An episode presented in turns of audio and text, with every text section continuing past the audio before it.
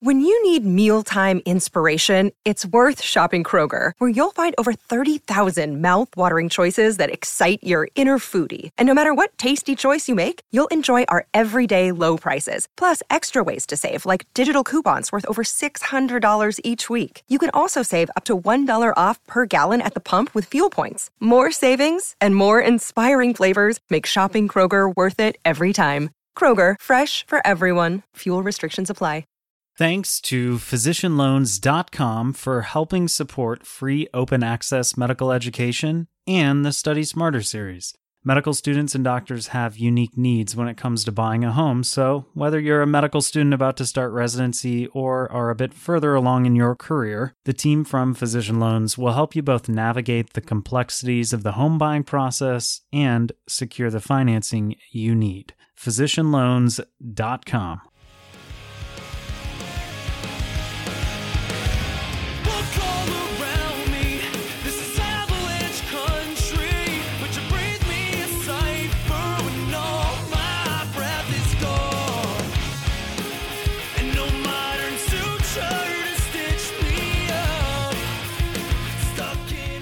Welcome to the Inside the Boards podcast, the podcast dedicated to helping you learn to think like a question writer so you can study smarter, not harder, and succeed in medical school.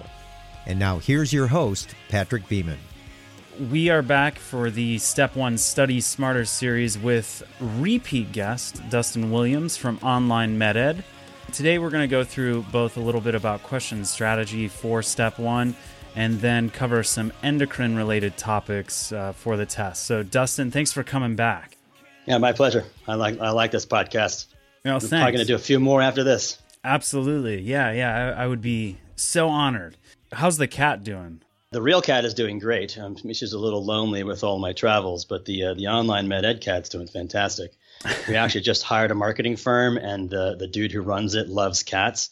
So I'm finally winning the war between Jamie and I. There's definitely going to be more cat. The only decision we have to make is: Are we going to make her humanoid, where she's like going to walk on two legs but still be a cat, or is she going to be on all fours and actually be a cat?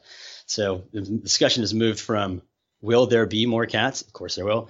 To is it going to be humanoid or feline and not in her animation? Yeah, I'm excited. So I think uh, the listeners should tweet you guys at Online MedEd to weigh in on that. That's a great idea. I didn't even think of that. Yes. So it just came out in a marketing meeting today. So I'm stoked. It's a great idea.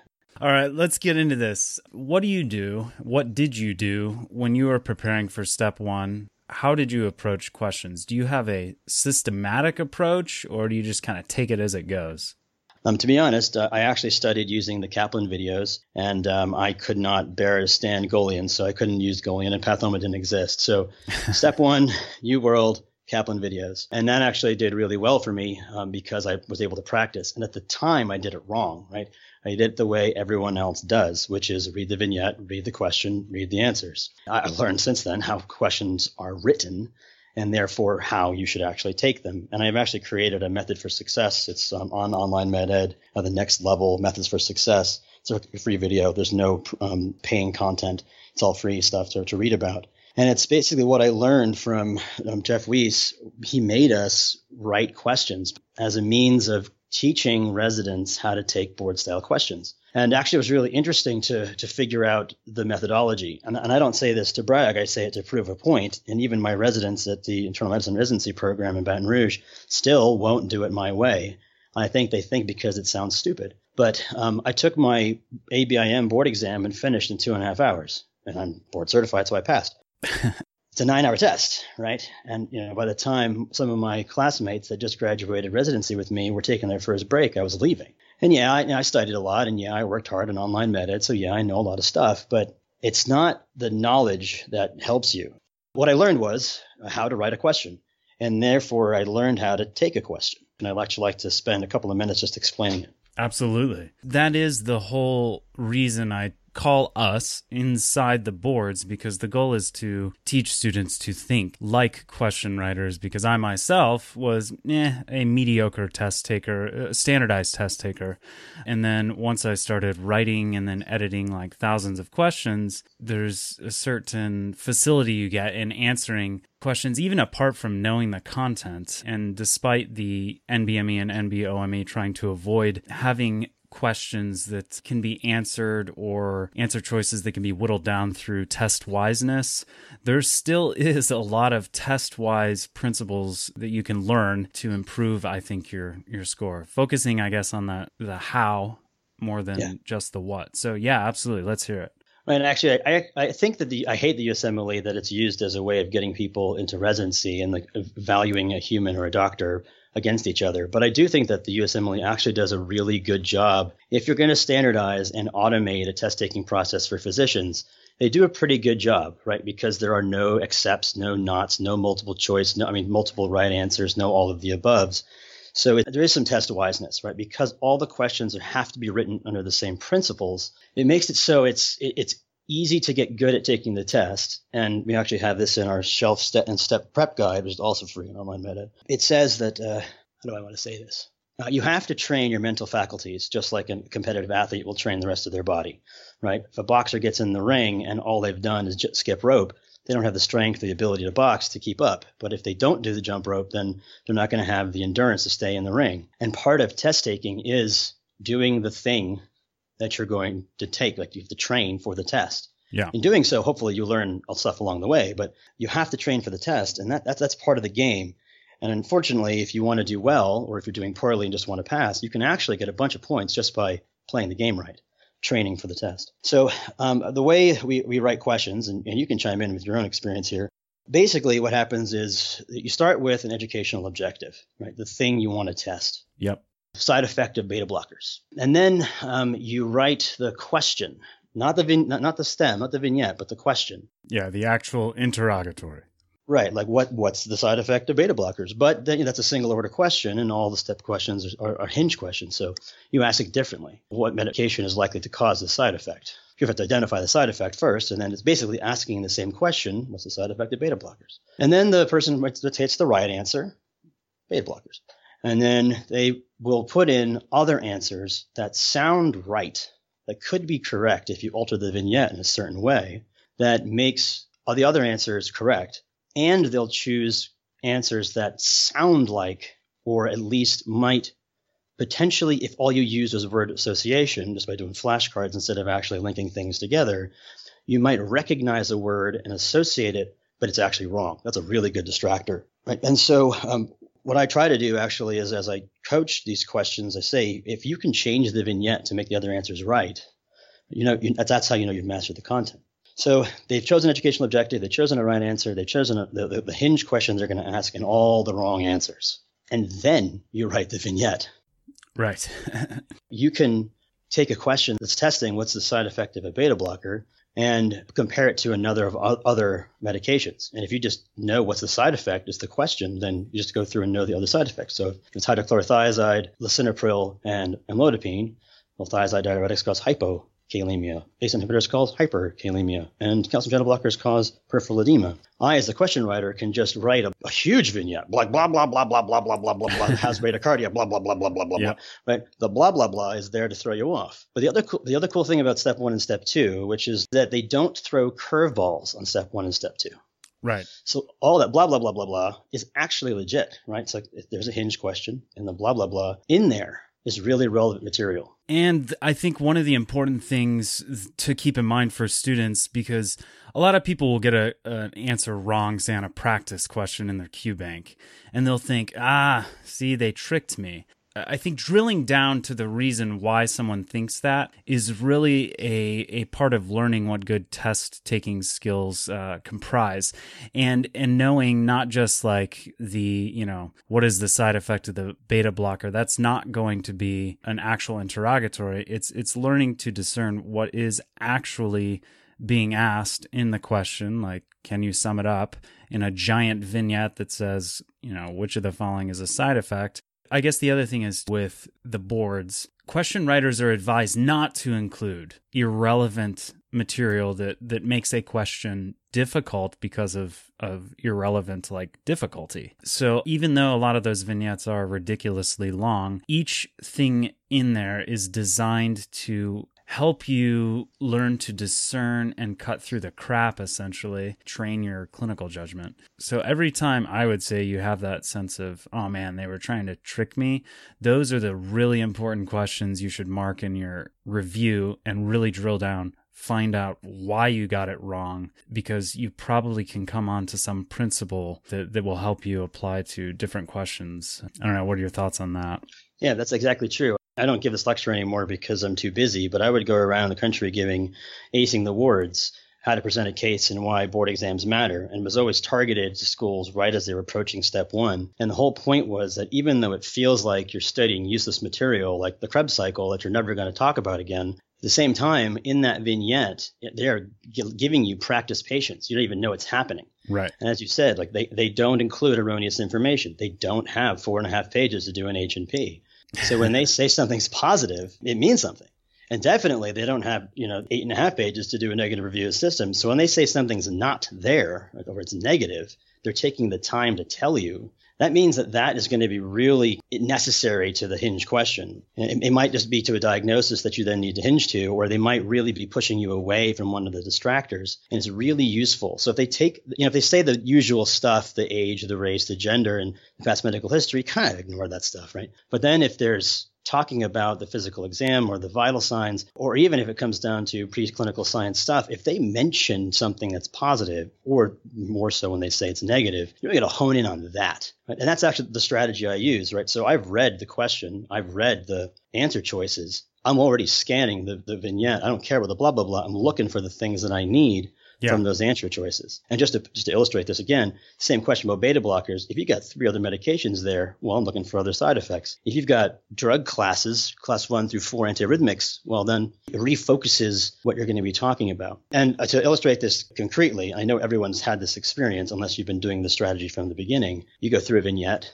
and you're like, yeah, I got this. You're like highlighting left and right, like you you you got the answer, right? You got the diagnosis. Get to the bottom, and it's like, oh that's not what they're what? asking right, well, yeah, what's wait, wait, what? Right. So if you've had that experience, that's exactly what you've you've done it wrong. You try to guess what the question's going to be by going through the vignette, and so you, your brain focuses on all these things that you think are awesome, and you get to the end and you don't need it. So I guess the first principle then is really to to start with what the question writer themselves begins with, and that is the educational objective, right? Not to go the other way around. Exactly. If you can start thinking like the person who wrote the question by reading the question first, try to figure out what universe you're in cardiology, nephrology, dermatology, psych, whatever. And then if you can deduce the educational objective by the answer choices, the question's going to take two seconds. You're already done. All right, what else on uh, your approach to questions? So start with the interrogatory, look at the answer choices, then go back to the vignette. Yeah, and then highlight only the things that relate to your answer choices, right? The the positive and negatives, um, the, the negatives regardless of what you think. The other thing is people get trapped, right? They they see one element of a disorder or of, of an illness script that they think is really relevant, and then they have all this other competing information. It's actually almost true for what people do in real patients, right? That's a heuristic where people lock in an answer and then block out everything else. Yeah, Jerome Groopman talks about that and how doctors think. Now I forget what the uh, that particular heuristic is called, but Anchoring, anchoring, anchoring. Yeah, yeah, Yeah, right. And so you make a decision early on and you stick with it. And then just, and I've actually had people email me or write um, in the discuss boards about a question and they, they lament that they thought I, I tricked them, just as you said. And it was, no, I mean, you, you had all of this other competing information and then this one piece, which does fit into the illness script for this, this, this disease that we're talking about. It also fits into the one that you thought it was, but the other four elements are all there that point you away from it. because it's a single best answer.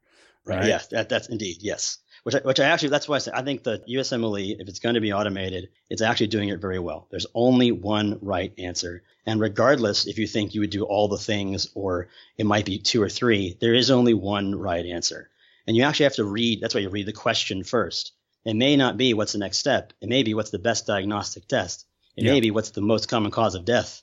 Not what kills people, but what's the most common cause. Not give the beta blocker it's arrhythmia in 24 hours, right? So you have to make sure you answer the question that they're asking. And if you read the question first, that's never even an issue, right? Like you know what the question is, so like you you don't even get distracted by superfluous information in the vignette.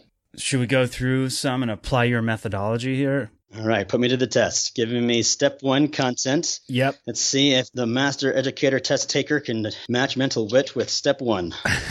and I will say that even though this podcast does take a ridiculous amount of time to edit sometimes, Dustyn has not looked at any of the questions that I'm going to give him. He is doing this like a third year medical student on July 1st, standing up before a grand rounds audience of attendings, getting pimped on like surgery principles. Except Right. today we're doing endocrine. Ready to go. I'm excited. All right, so first, a 16 year old girl comes to the emergency department because of a panic attack.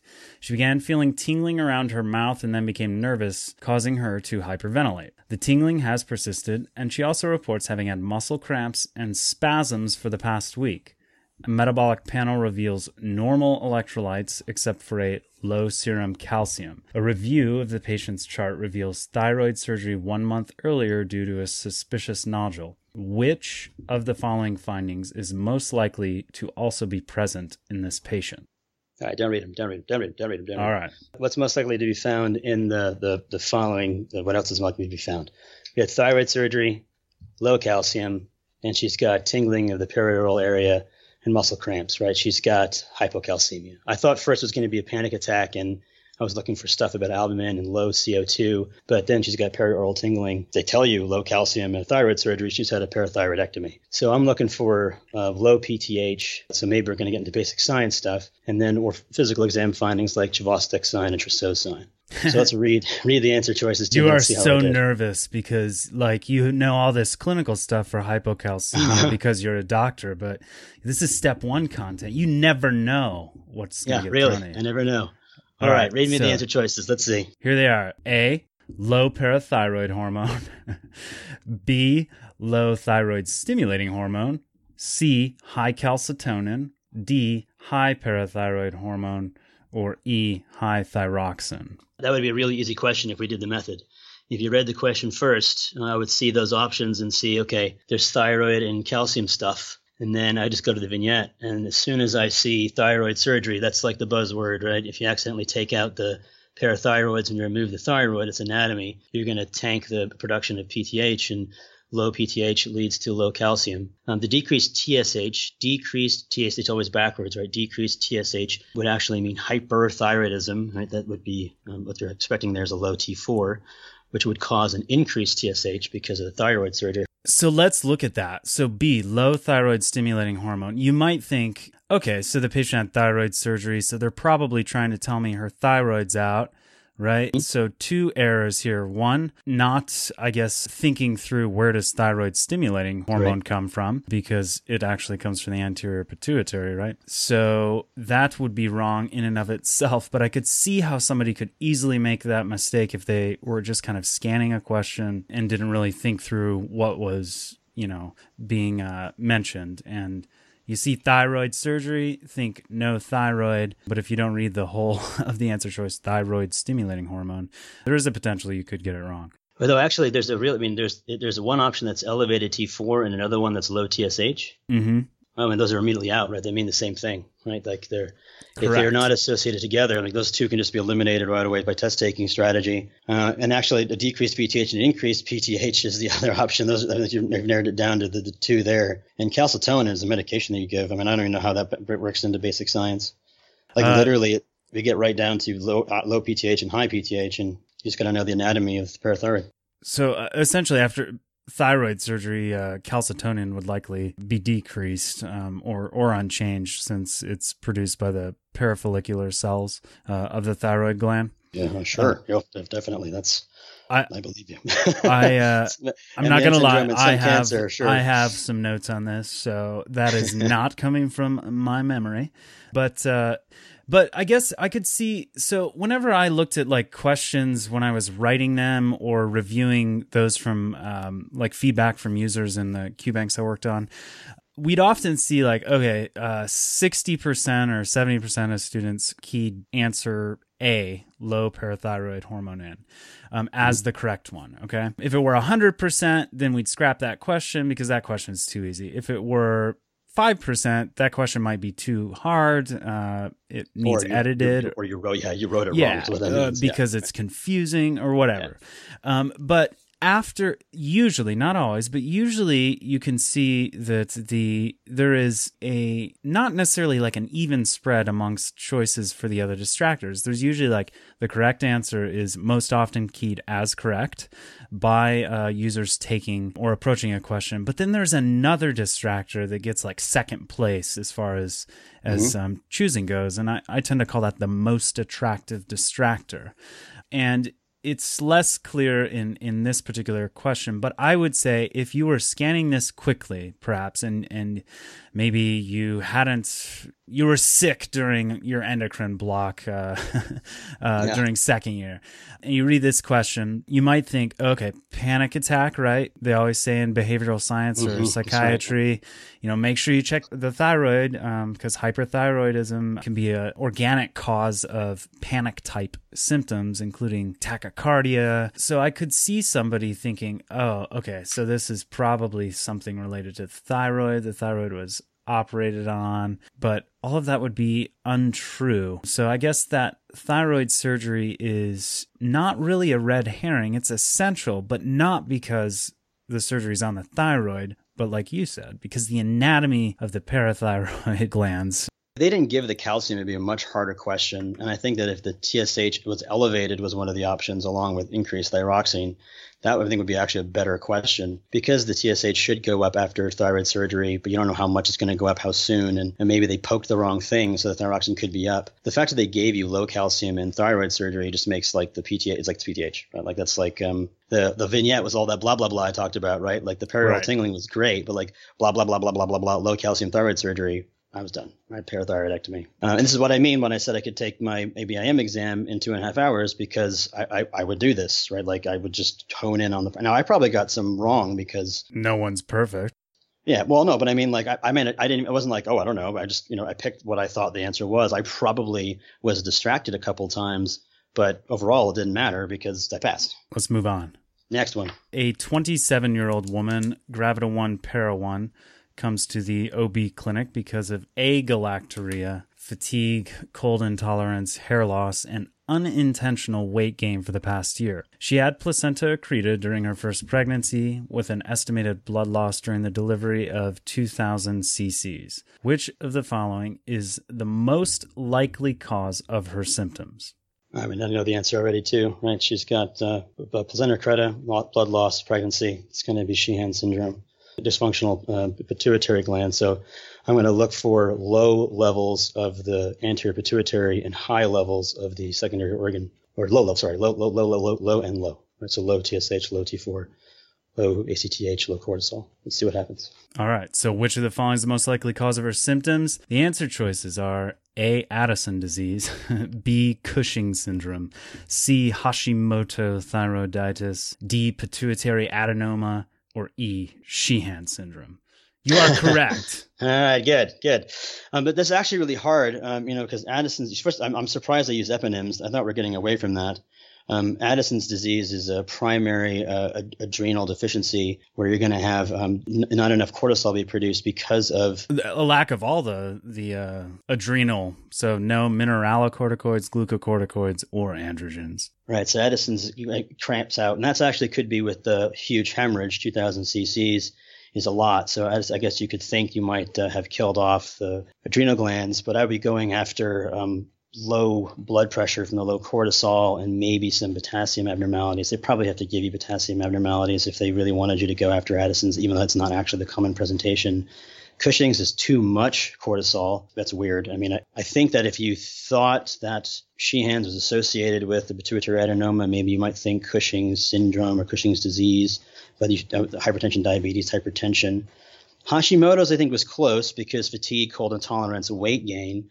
But Hashimoto's is an autoimmune destruction of the thyroid, which wouldn't have anything to do with uh, the pregnancy. And as soon as you said G1P1, I was like, Sheehan Yeah. syndrome in my head. And exactly. if they if they give you G1P1 and, and it's like a uh, after delivery, I mean, it's it's it's going to be one of the complications there. yep. Um, and then Pituitary adenoma. if you just got to that one and didn't read all the answer choices, that's technically not wrong. Sheehan syndrome is, um, you know, a huge hemorrhage after after delivery, and that causes a, essentially necrosis of the pituitary. But Yeah, I think that you bring up another good point too. So yes, they are trying to go get away from uh, eponyms, but all right, one thing when you you study that you have to keep in mind is know what uh, entities are called, like all their names. So E. Sheehan syndrome.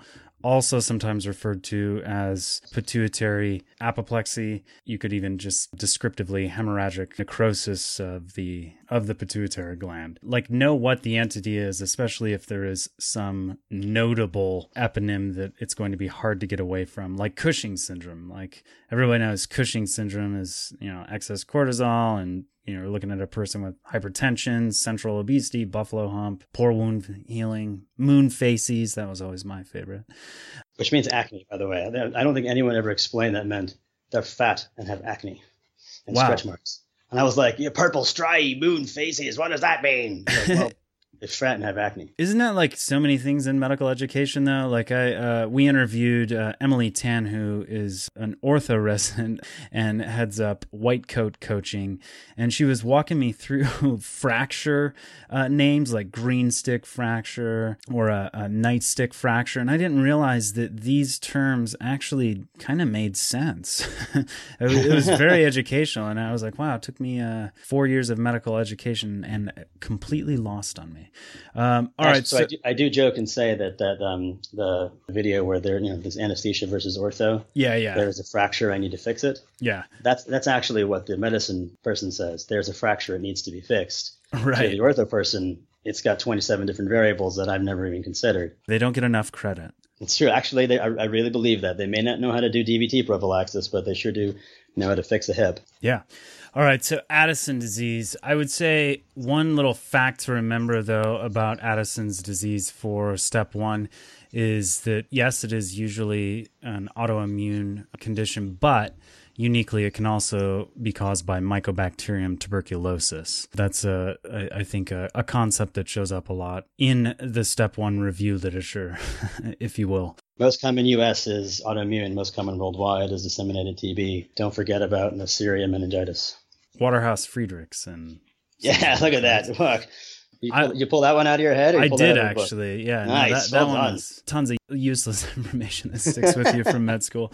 All right, let's uh, let's move on. Twenty four year old man comes to the clinic for his annual checkup. His past medical history is non contributory. Blood pressure is found to be 152 over 78. The measurement is repeated and shows a similar result. Physical examination shows no other abnormalities. Lab tests show hypokalemia and low plasma renin activity. Which of the following conditions is the most likely cause of these symptoms? Well, it's hyperaldo. So let's find out which one. See, you know, like Hypertension, hypo- hypokalemia. Absolutely. All right. So if if you weren't a board certified internal medicine physician, though, you'd have to read each of these, and you might you might struggle. Yeah, let's read them. Let's read them out anyway and go through them because I think it's going to help explore the, the system that I use to make that answer so concrete and obvious to me. All right. So A, aortic coarctation. B, carcinoid syndrome. C, primary hyperaldosteronism. D, unilateral renal artery stenosis. Or E, extracellular fluid contraction or volume contraction, we could say. I actually have a, a video in the intern content which explains this pretty easy, pretty well. Um, I used the Katrina switch, right? So you just draw a picture of a glomerulus. Yeah. At the JG apparatus, I've got a switch. Only it's a Katrina switch. My house after Hurricane Katrina, when I bought it, a couple of light switches were just down was on and up was off. And rather than remembering all, yeah, sure, not, not like the, the, the ones that be congruent to be off, and if they're they're different, then they're on. Like just one light switch, down Yeah. was on, up was off. I mean, typical uh, Katrina flip. And I use that system to, to measure the flow through the nephron. And if the flow is high, it pushes it to off. And it, if it, there's not a lot of flow through the system, it falls to on. The JG apparatus makes renin. Uh, renin uh, ter- makes Ang2.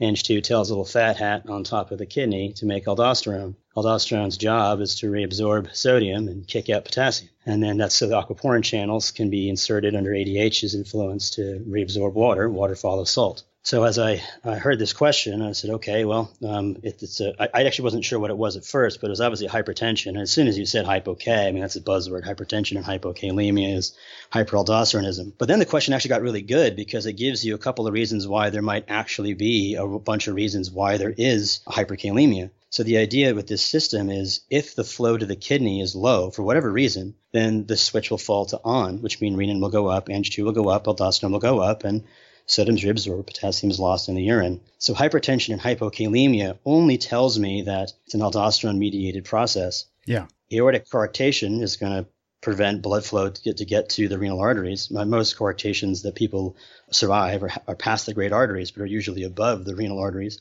So our aortic coarctation could be a secondary hyper aldosteronism. So that would actually, like the blood flow to the kidneys will be reduced, and so re- renin will go up, Ang2 will go up, aldo will go up. The same thing is true of renal artery stenosis, right? You have a decreased flow to one of the kidneys, the flow is down, so the switch is on, renin up, Ang2 up, aldo up. So you have another secondary hyperaldosteronism. And even extracellular fluid contraction, I think what that's saying is it's a volume contraction being volume down. Yeah. That too would put the flow through the system to be low, so the system would be on, renin up, Ang2 up, aldo up. That's another cause of secondary hyperaldosteronism. So you're looking those three answer choices all have in common that they would Hyperaldo. yeah, they would Mhm. increase or upregulate or whatever the renin angiotensin system. Right, but if you didn't know that system really well, you, you, and all you learned was hypertension, hypokalemia, as I did, all of them are right. Like all of them are hyperaldosterone states. The thing that separates this question to primary hyperaldosteronism is the renin, right? The low renin means that it must be a primary hyperaldosteronism because aldosterone is increasing the return of fluid and, and Ang2 is increasing, well, aldosterone, it's blood pressure and fluid thing. So the flow to the kidney is increased. So the flow switch is turned to off. So renin should be off and aldo should be low, but it is inappropriately elevated. And even in a test taking strategy, if I saw three options were secondary hyperaldosteronism, I know they're all wrong, Correct. right? right? They all mean the same thing, unless they gave me like a bruit in the abdomen or uh, for the for Some renal artery stenosis. specific Mhm. Differentiator, like or, an yeah, essential piece Yeah. uh, within the vignette to rule something in. And you have to look at those things. Those are like the not buzzwords, but patterns or like highlights of a, a disease that you just have to kind of know intimately to to and be on the lookout for within reading the vignette. But all right, what about carcinoid? Like, uh, what are some good things to know about carcinoid for step one? For step one, I mean 5-HIAA in the urine. Um, carcinoid comes from the lung and the liver. I'm sorry, lung and the gut. It only causes problems when it metastasizes to the liver. Since the lungs and the liver break down carcinoid, when you have a intestinal carcinoid, it's going to release uh, whatever it does into the bloodstream. It's going to cause right-sided cardiac fibrosis, broken down by the lungs, so you don't get anything problem with the left side. And if you have a lung carcinoid, you're going to release the stuff into the bloodstream back to the pulmonary vein into the left side. So a pulmonary carcinoid will have left-sided cardiac fibrosis, and then the carcinoid stuff um, is flushing, flushing diarrhea and cardiac fibrosis. I'm Yeah. not sure how it influences the renin system at all, actually. I guess maybe stimulated to increase vascular tone. I, Yeah, Yeah, because you're let's see, you're flushing, you'd have like t- hypotension, tachycardia, your volume depleted, diarrhea. Yeah, that might be a really a stretch to get you to secondary aldo- aldosteronism. That would be a really good question, actually. No, no, that, Yeah, so yeah. all of those are, are some way of secondary hyperaldosteronism, and they gave you a low renin. So you could flip the renin to be elevated, and then you'd have to use the physical exam Yeah. to find out which one is the right answer. Coarctation with the you know blood, low blood pressure on the feet, cold feet, Yeah. uh, renal artery stenosis with a bruit, extracellular fluid contraction, some reason to be volume down, and flushing cardiac fibrosis and, and wheezing for to be carcinoid. And that would be a, that's a this is a great question because you can mold it so easily. All of these answers can be made correct if you change. One or two Yeah. little things. You know, there's there are people all around thinking of like like really like oh man this this would make a great question. So on this podcast hopefully um, you are hearing two years before the types of questions that will be on board exams that hopefully the uh, nbme writers will just steal from us. This is exactly why I tell people that they need to read the answer explanations and really engage the answer choices beyond what whatever QBank they've gotten has told them. Like that exercise we just went through not only helps you figure out the test taking strategy, but also solidifies the illness script.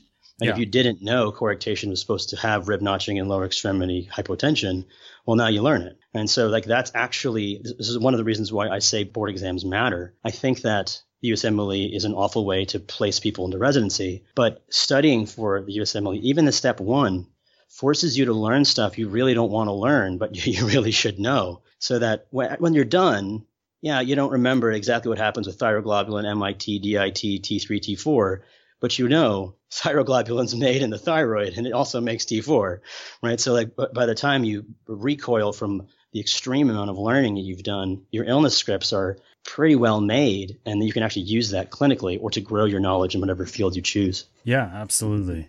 All right, that's part one of endocrine. We'll be back with part two in a couple days. So check back. And as always, thanks for listening. Don't forget to share the Study Smarter series on social media. Just share an episode, tag at Boards Insider on Twitter or Inside the Boards on Facebook or Instagram, and you'll be entered to win the Study Smarter contest, which is going to be a $50 Amazon gift card at the end of the series. And thanks to James from 2 O'Clock Courage for letting us use the opening track, which is the Valentine Blast Furnace off 2016's album Missilette. You can check 2 O'Clock Courage, the best band you've never heard of, at 2o'clockcourage.com or on iTunes or Spotify. Inside the Boards is in no way affiliated with the United States Medical Licensing Examination, Comprehensive Osteopathic Medical License Examination, National Board of Medical Examiners, the National Council of State Boards of Nursing, National Board of Osteopathic Medical Examiners, or any other licensing or examination body. All exam names and other trademarks are the property of the respective trademark owners. Content discussed during the program is the property of Inside the Boards or the attributed trademark owner and may not be reproduced without permission from the appropriate entity. Inside the Boards fully adheres to the respective policies on irregular behavior outlined by the aforementioned credentialing bodies.